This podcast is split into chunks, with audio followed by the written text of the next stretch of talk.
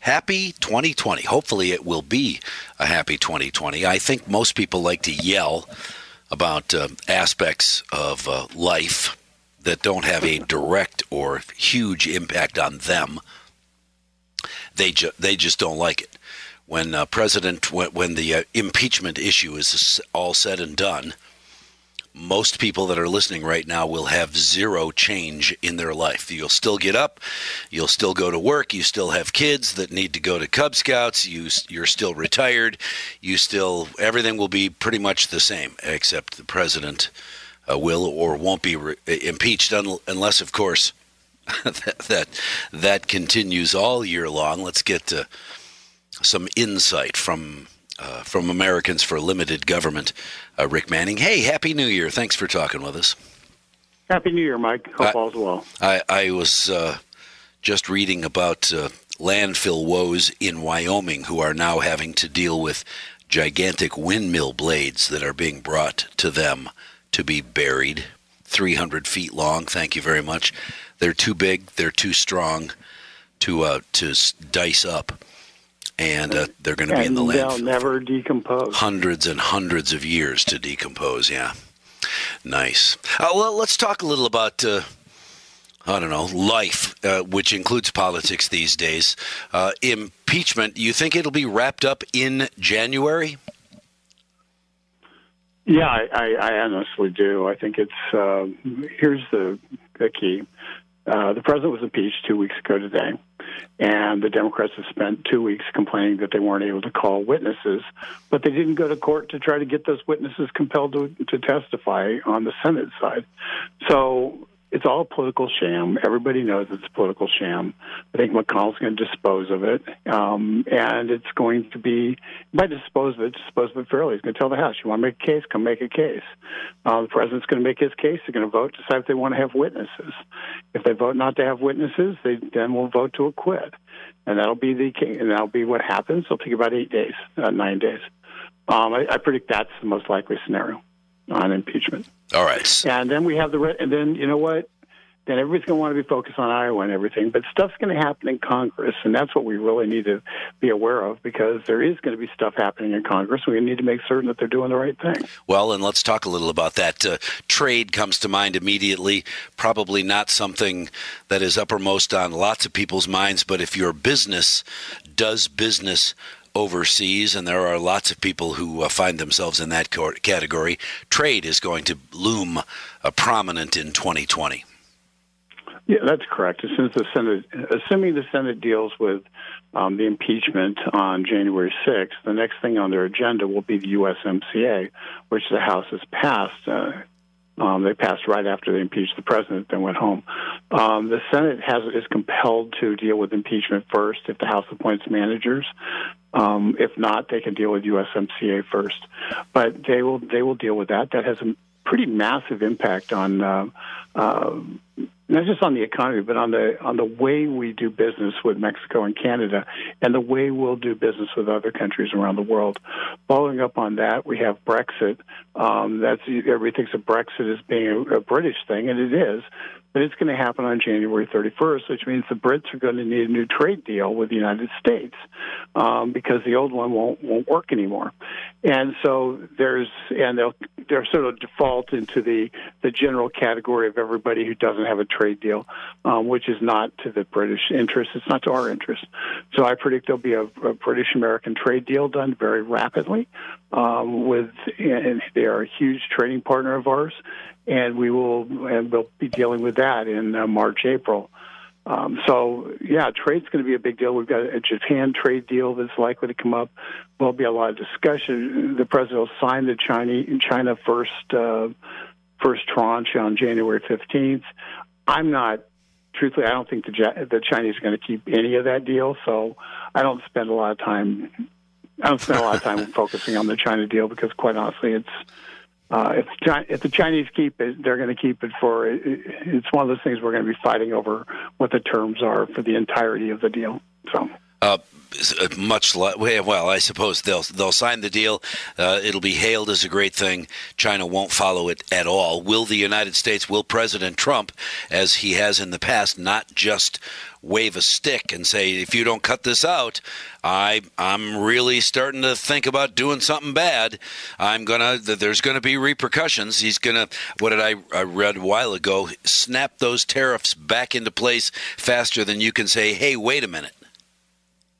He hasn't shown a, any um, real uh, desire to not do that. Um, in fact, the tariffs, uh, all the tariffs aren't going away on China. Only part of the tariffs are going away.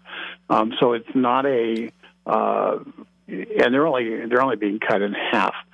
So the deal that China had pre-Trump is already dramatically altered because this Phase One deal leaves a number of tariffs already in, pl- in place, um, which you know China's just going to have to eat as part of, as part of the deal to get back in good graces to be able to do business.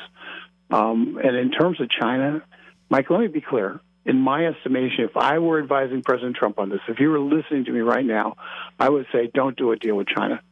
China. They are they're in the midst of a crackdown in Hong Kong, which would, if if it was on television, America would be up on up in arms. But because they, it's largely not covered, people don't realize it. But it's massive and it's violent, and it's uh, and it's really a grotesque violation of people's freedom and. Um, and but China needs to keep that silent. To give them a trade deal right now while they're doing that, I think is is wrong. And I and I'm going to write to President Trump and tell him that.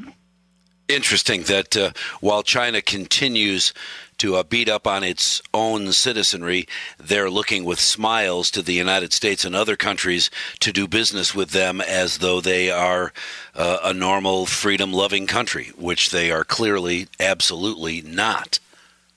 China should not be given the benefits of capitalism when they're engaged in, in a communist repression of their own people, violating the deal they made when they took when British Great Britain transferred over Hong Kong for 50 years of keeping Hong Kong independent. Um, they managed to make it 22 before they cracked down on Hong Kong and uh, tried to. And now they're attacking the freedom-loving people of Hong Kong, and that is a and, and it's and America is the one place in the world that can do something. They need our stuff. They need they need to sell their stuff to us. And the fact is, if we tell them no, then they are going to be they're going to be in trouble. So that's a um, um, there is a moral imperative here, and, and we use trade for a lot of reasons, and one of them is to change people's behaviors. And China needs to change their behavior because, before they can be treated as a as a uh, good a citizen of the world in good standing. Uh, I, will be honest, I don't know a great deal about uh, the Trans Pacific Partnership. Hasn't been talked about, but since we're discussing trade, uh, the TPP, what's up with that, I guess?